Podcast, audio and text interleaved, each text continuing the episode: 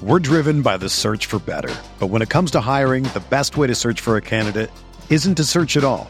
Don't search match with Indeed. Indeed is your matching and hiring platform with over 350 million global monthly visitors, according to Indeed data, and a matching engine that helps you find quality candidates fast. Ditch the busy work. Use Indeed for scheduling, screening, and messaging so you can connect with candidates faster. Leveraging over 140 million qualifications and preferences every day, Indeed's matching engine is constantly learning from your preferences, so the more you use Indeed, the better it gets. Join more than 3.5 million businesses worldwide that use Indeed to hire great talent fast. And listeners of this show will get a $75 sponsored job credit to get your jobs more visibility at Indeed.com slash BlueWire. Just go to Indeed.com slash BlueWire right now and support our show by saying that you heard about Indeed on this podcast. That's Indeed.com slash BlueWire. Terms and conditions apply. Need to hire? You need Indeed. Do you ever feel like you're always on? What do you do when you need a moment to chill? How do you like to hit the reset button to get ready for what's next? These days, everything is go, go, go. It's nothing but nonstop hustle all the time. Work, family, friends, a million pressing social issues, and an expectation to be on 24 7. Sometimes you just need a moment to turn off and hit the reset button. That's when you reach for an ice cold Coors Light, the beer that's made to chill. Listen, there's a lot going on in Green Bay right now, and I feel like we could all use a moment to chill with a Coors Light. See, Coors Light is cold lagered, cold filtered, and cold packaged. It's literally made to chill. It's as crisp and refreshing as the Colorado Rockies, perfect for a moment to unwind. Coors Light is what I choose when I need to unwind. So when you want to hit reset, reach for the beer that's made to chill. Get Coors Light in their all new look delivered straight to your door with Drizzly or Instacart. Coors Brewing Company, Golden, Colorado, and as always, celebrate.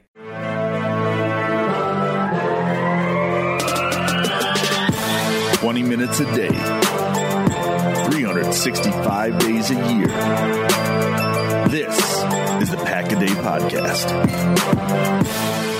Welcome back to another episode of the Packaday Podcast. You can get all your Packaday updates by following us on Twitter at Packaday Podcast. And remember to subscribe to the podcast on iTunes, Google Play, TuneIn, Stitcher, or Spotify. And of course, you can always check us out at cheeseheadtv.com.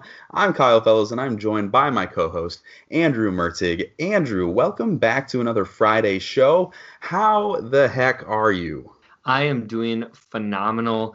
Um, I could go on forever about how close we are getting to the draft, but we have a guest with us today, so I will let you introduce him, and, and I'm really excited about what we have in store for today. Yeah, we are super excited to be joined by Ben Solak of the Draft Network. Ben has been doing great work for a long time and produces a ton of great content on the NFL Draft. He's also an editor at Bleeding Green Nation, a Philadelphia Eagles blog. And like I said, we're just super excited to have Ben joining us today on the pod. So, welcome, Ben, to the Pack a Day podcast. No, thanks, Kyle. I appreciate it. I'll be uh, I'll be the first to talk about how excited we are because we're close to the draft. I'll take Andrew's job for him. I am very excited. We are too, and and people may or may not know that Ben, you you stepped into the spotlight a few weeks ago when Adam Schefter, like the Adam Schefter, not even a fake account, Yeah, that one. Yeah. retweeted your article on Washington right tackle Kaleb McGary. So Ben, you have to tell us how does it feel to have something that you wrote retweeted by Adam Schefter? Oh man, I called my mom. I was like, "Hey, mom." Adam Schefter retweeted me, and she was like, "Who's that?" And I said, "Yeah, I should have foreseen this coming. Um, not the right person to call." No, um, it was just super sick. It was cool. Uh, like what was Adam Schefter retweeting it was cool. I had the problem where, like, right around when the Eagles were in the playoffs this year, our podcast for uh, BGN Radio was like really highly ranked, which was really exciting. There was a ton of listeners, and we were above Adam Schefter's podcast. And so I like, you know, this was ages ago. I like added Adam Schefter, and I was like, haha, suck it, like, you know, deal with it. Adam Adam Schefter's hands on site, like, you know what I mean? And I was like, oh, shoot, I should probably get rid of those now. But I still have them. They still have because, like, you know, whatever. He's obviously not gonna see it. But um, that was cool. But what was really cool was just just the people, like the people who who followed me for a while, the people who always read my stuff, who were so excited for me. Like that's that was you know, like obviously Adam retweeting is cool, but I've never even met Adam. Like the people who like you know followed for a while, like being proud for me and proud with me was really cool. So yeah, it was that was a, that was a, a nice little feather in my cap for what's been a really fun NFL draft season. That's awesome, man. I remember I, I tweeted at you right after that, and I was like, dude, just remember that you agreed to come on the Pack a Day podcast. Yeah, man, no. before you got famous. So, uh, but yeah, we appreciate you telling us what that's like. Uh, maybe someday in the future we'll get to experience that, but we won't hold our breath. So, congrats, man. Um, but Ben's article on Kaleb McGary is really good, so make sure you check that one out. And we're going to talk about McGary a little bit later, but Ben definitely knows what he's talking about when it comes to offensive line prospects in general. And so that's why he's here with us today to help us get a better understanding of these O line prospects in the draft and to talk about how the Packers could improve their pass blocking and run blocking by taking advantage of some of the prospects who are available in this draft class. So uh, let's start right at the top of the draft. Jawaan Taylor is someone that most consider to be the best tackle prospect in the draft, but he spent at least the majority of his time at right tackle, which is a little bit odd for a top prospect. The Packers don't need a right tackle right now, but they could next year if Green Bay were to move on from Brian Bulaga. So, what is it about Jawaan Taylor that makes him a special prospect? Yeah, Jawaan Taylor, man, really weird come up. Usually it doesn't take till the end of the season to figure out that an offensive tackle prospect is really good. Like usually that's something that you get pretty cleanly, and this was a, a, a sensation, something that we had happen for multiple Florida prospects because the coaching there. Will Muschamp, it was just so bad. It was just there was there was there was such poor development of these players. Though you saw like safety Chauncey Gardner Johnson, another one, potential first round player. You know, 2017 tape was rough. 2018 tape, he was clearly a much more motivated and technically advanced player. You could say the same for Jachai Polite, the edge, who, you know, he comes through. Obviously, he's had a rough pre-draft process, but he really grew in his final season. So Jawaan Taylor exploded, really, just in terms of his technique, how well he utilized his length into this season. He's not my offensive tackle one, but for those people who have him high, what you're excited about with Jawaan Taylor is an incredible blend of length, like natural size, and then movement skills, right? Very nimble, very quick on his feet, but he has like the ideal requisite size that you expect him to be able to handle power at the offensive tackle position. And that that blend is always going to put guys early. Like Kolton Miller at UCLA did not have great tape, baby. But boy, if you're long and you're quick, teams will draft you at offensive tackle. And so that's what's going to make Taylor special. Now he's a smart player. Uh, he knows what he's doing. He uses his leverage well. He's got good footwork. Right tackle, left tackle, not really much of a concern. You know what I mean? Like this is if, if that's where he fits naturally best, where he fits naturally best. If he can swing for you and, and flip that's all the more power to him. And so I think he's, he's he absolutely is, has the traits of an NFL left tackle. If you work him out there and you know he'll be fine over there, then he'll be fine over there, and that's not a problem. Taylor's a real fun prospect. Yeah, and the transitioning to a different tackle, the Packers historically are really picky about athletic testing, and and that has not seemed to change under Brian Gutekunst. So we we would probably assume they're going to pass on Jonah Williams, even though I, I think Kyle and I are in agreement that we both really like him as a prospect. Andre Dillard, however, has the athletic profile that's mm-hmm. probably going to be really attractive to the Packers. So, what are your thoughts on Andre Dillard as a potential tackle prospect, and um, would you consider possibly taking him at pick 12? Yeah, I mean, Andre Dillard, it's interesting. For me, he's not a player that I would take at 12. He's not going to be around one grade on my board. I'm not positive he's going to be around two grade on my board. And the reality is like there's movement skills and there's there's natural athleticism, but the eight angles of offensive line play, like offensive line movement is different than running back movement. It's not like natural, you know what I mean? Like when you're in a kick slide, right? When you're like keeping tension inside your, in your, in your groin and your thighs and your core, like that's just like a different type of, of athleticism, the different types of requirement. You have to be technically sound in that regard. If you get all over the place, you know, if you lose that that tensegrity, kind of what we call it, you're going to get knocked off your back. You're not going to be able to absorb power and re-anchor. You're going to lose balance. I think that's something you see with Andre Dillard. He's a really nice natural athlete, and that covers up a lot of technical problems. But good rushers can put him in trouble. And and, and the the system at Washington State did a lot to protect him in terms of how quickly the ball came out and, and vertical sets re- really appeal to Dillard's play style. It's a little passive. He has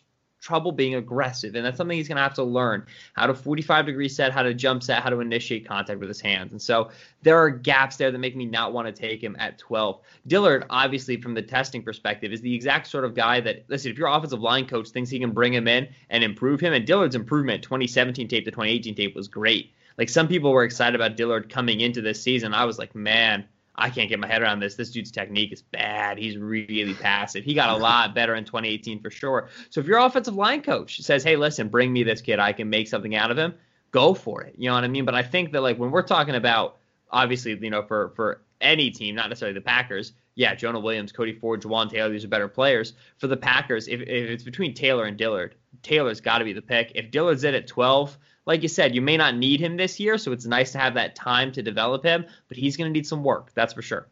Definitely would be interesting to see if the Packers do pull uh, the trigger on Dillard there at 12. He's the player that I'm most nervous that could be kind of the dark horse to be the pick that I'm not yeah. sure that I would be super excited about. Uh, but I do have to say that I think that this is the first time on this podcast that the tightness of the groin has ever been referenced. Is that true, Andrew?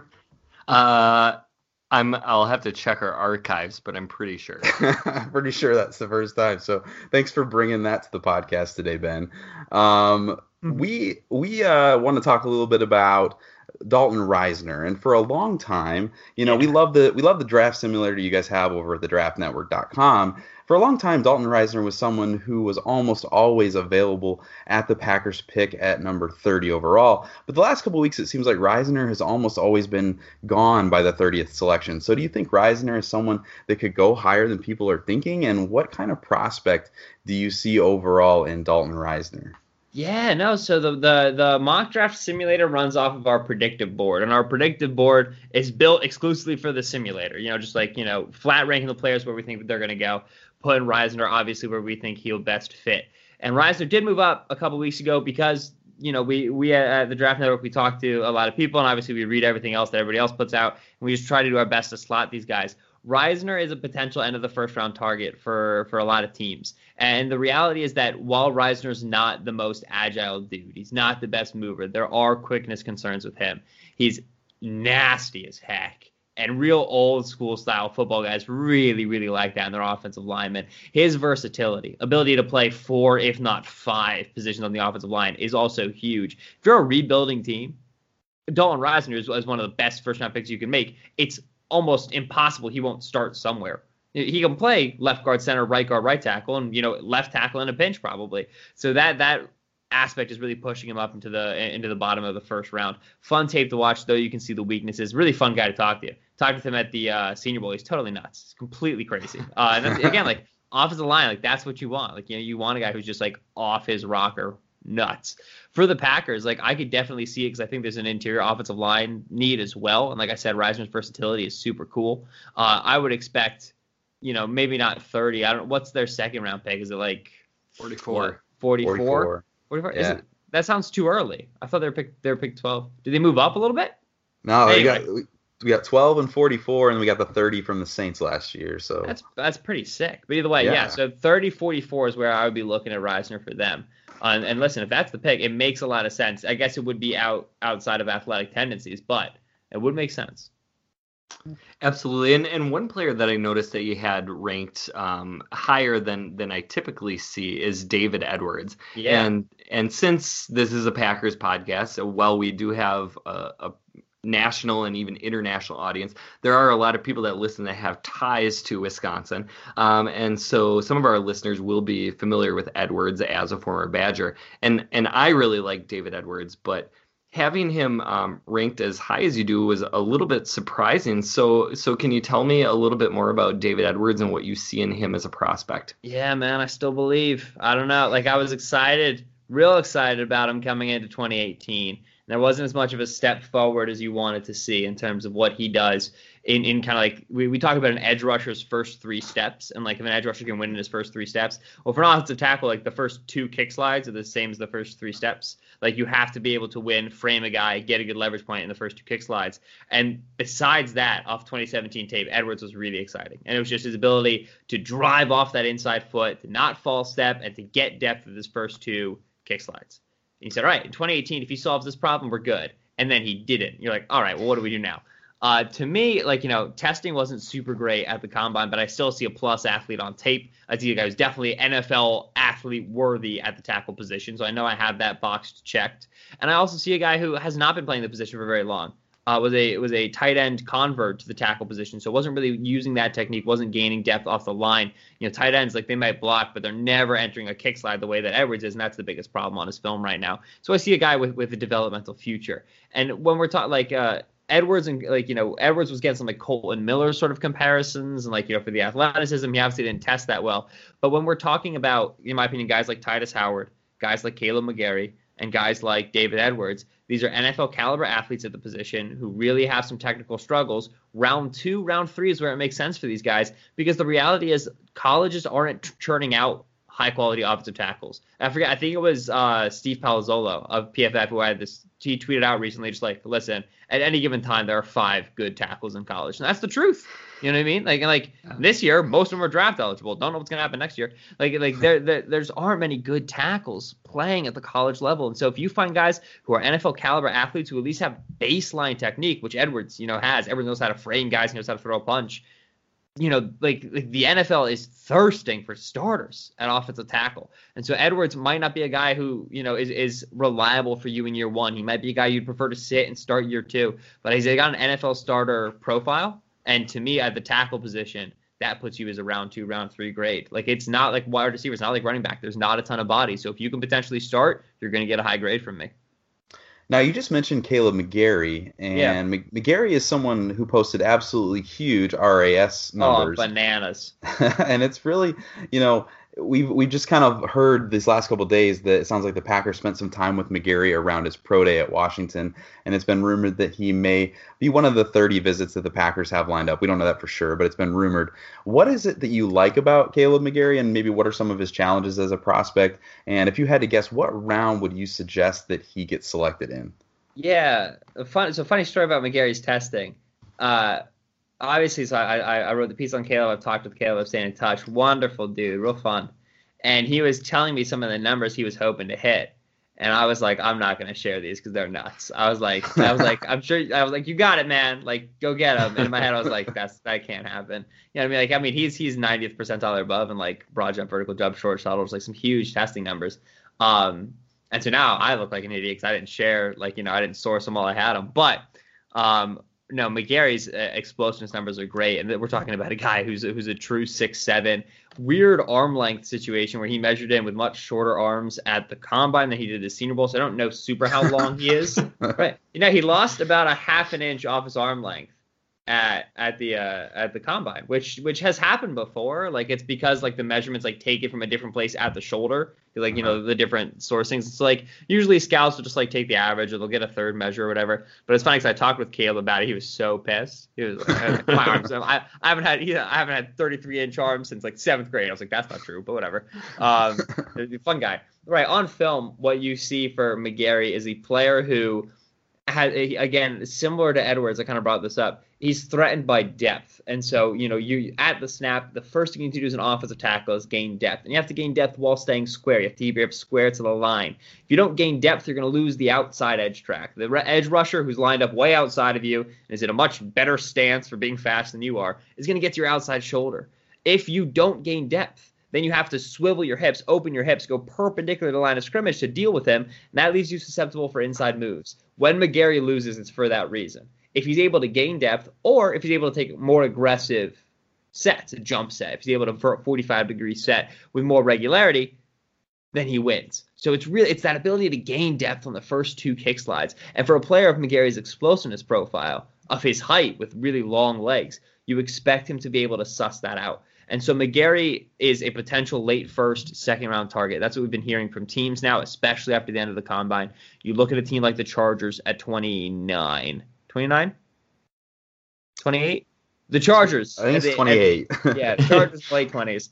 Uh, that's a team that that has had eyes on McGary for a little bit. And so that's where you would expect to see him go. The length, the strength profile, it's all there. We have to handle his ability to deal with depth to get to his set points listen, good offensive line coaches I mean, we talk about this with Dante Scarnecchia, Mike Munchak now in Denver, over with me in Philadelphia and Jeff Stoutland. Good offensive line coaches can do wonders with these athletes. They can really improve them just in one year. And if you can fix a guy like McGary, you can get him a little bit more depth out of that kick slide, we're cooking with grease.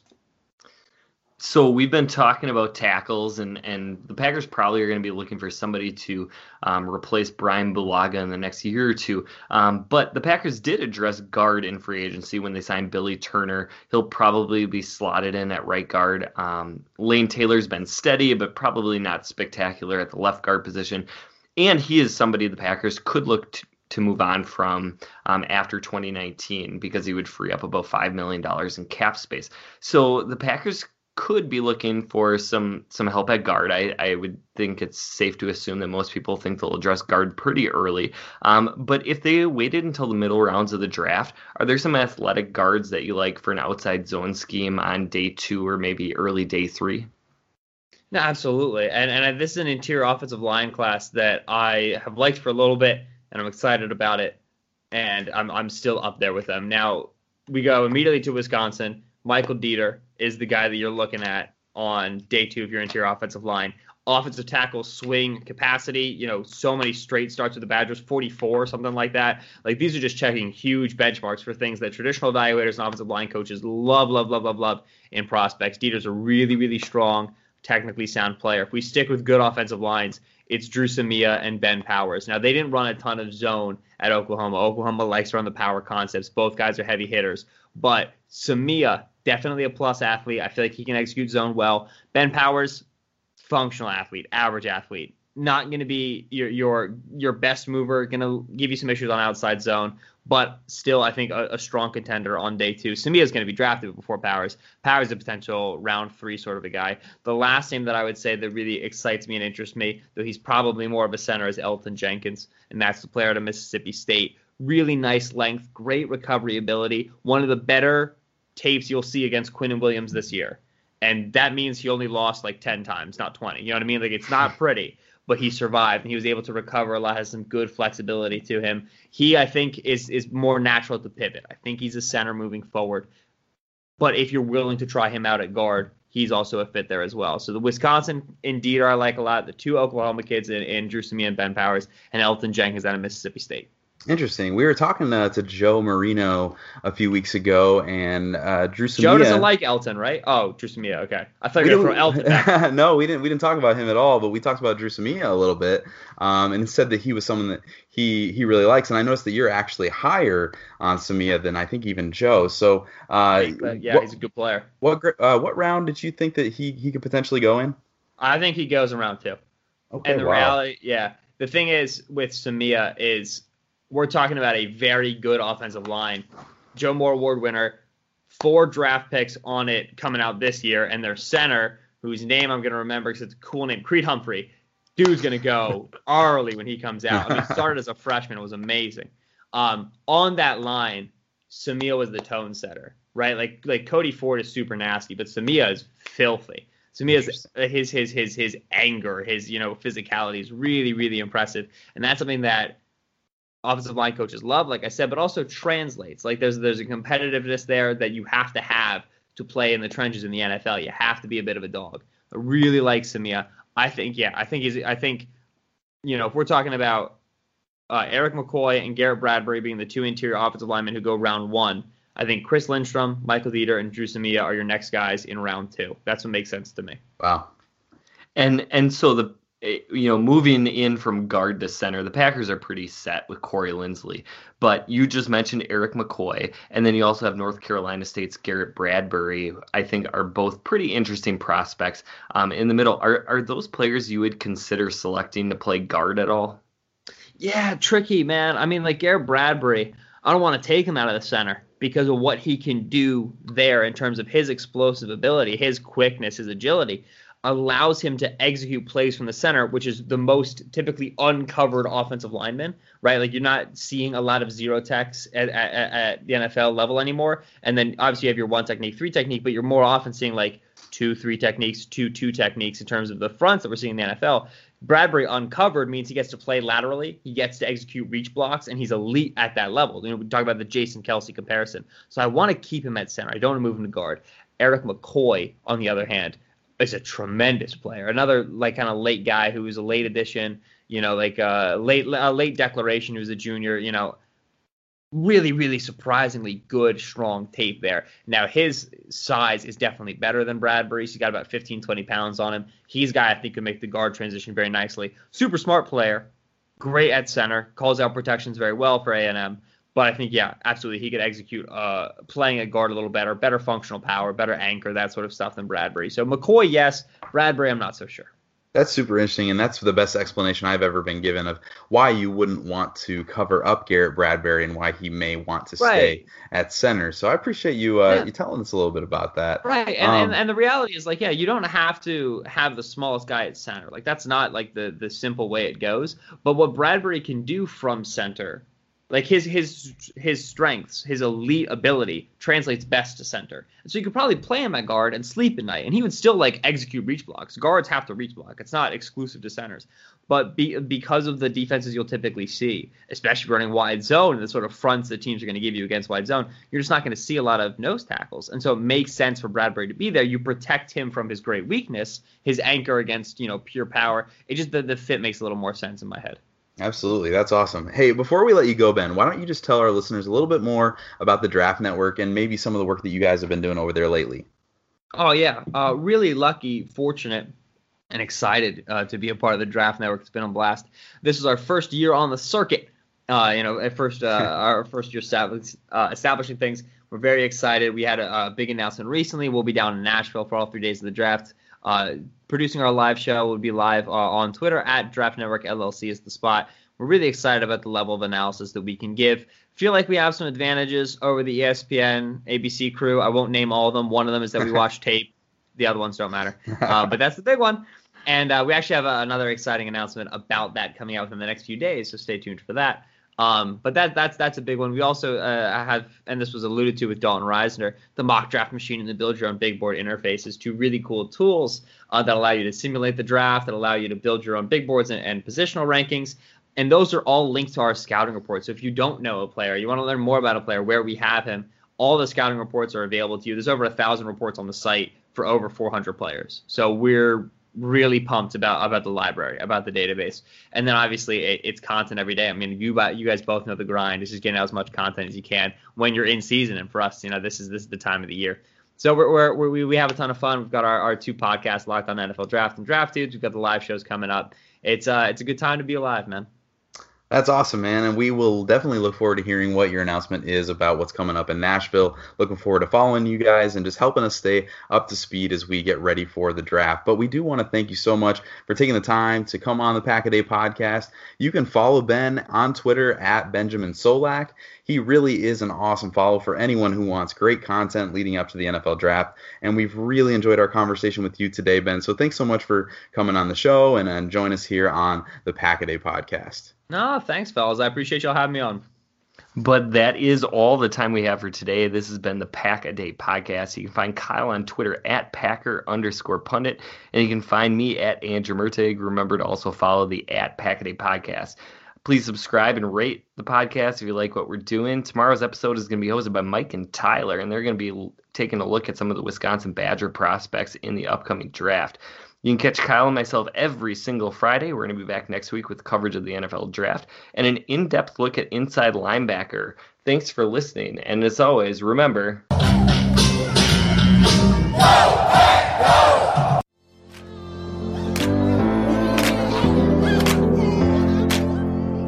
16 of New York, first down, goal to go. Rodgers in the shotgun, Williams to his left. Here's the snap. Rodgers clean pocket, throws the middle of the end zone. Oh, and a dagger. They beat Morris Claiborne to the back line of the end zone. The Packers have won it. Snap to Wild.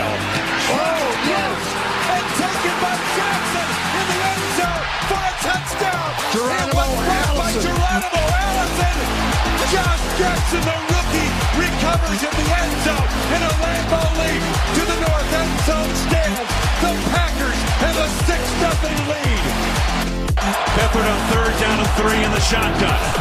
Packers showing a blitz, and here they come. Beathard looking. Hit as he throws it. Deep down the right sideline. And intercepted on the play. Spectacular interception by Kevin King at the nine-yard line of Green Bay. Snap to Rodgers looking right. Throws the right side. St. Brown makes the catch inside the 30 out of bounds. Oh, he reached back to gather it in using all six-five of his frame. Tumbled out of bounds inside the 30 of the 28-yard line. Hunter Bradley the snap. J.K. Scott down on one knee, arm extended. Here it is. Placement made. Kick is up. It is good. It is good. Mason Crosby delivers the dagger.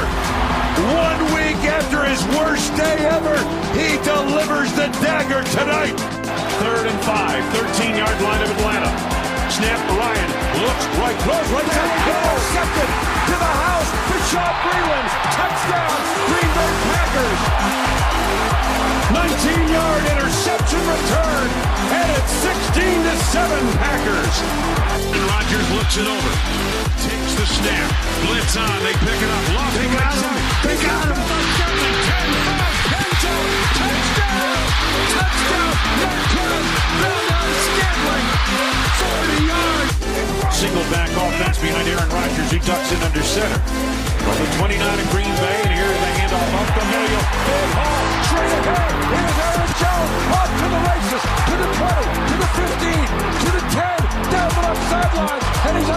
out. Inside the 10 of the 5-yard line of Miami. Aaron Jones with a burst, 67 yards.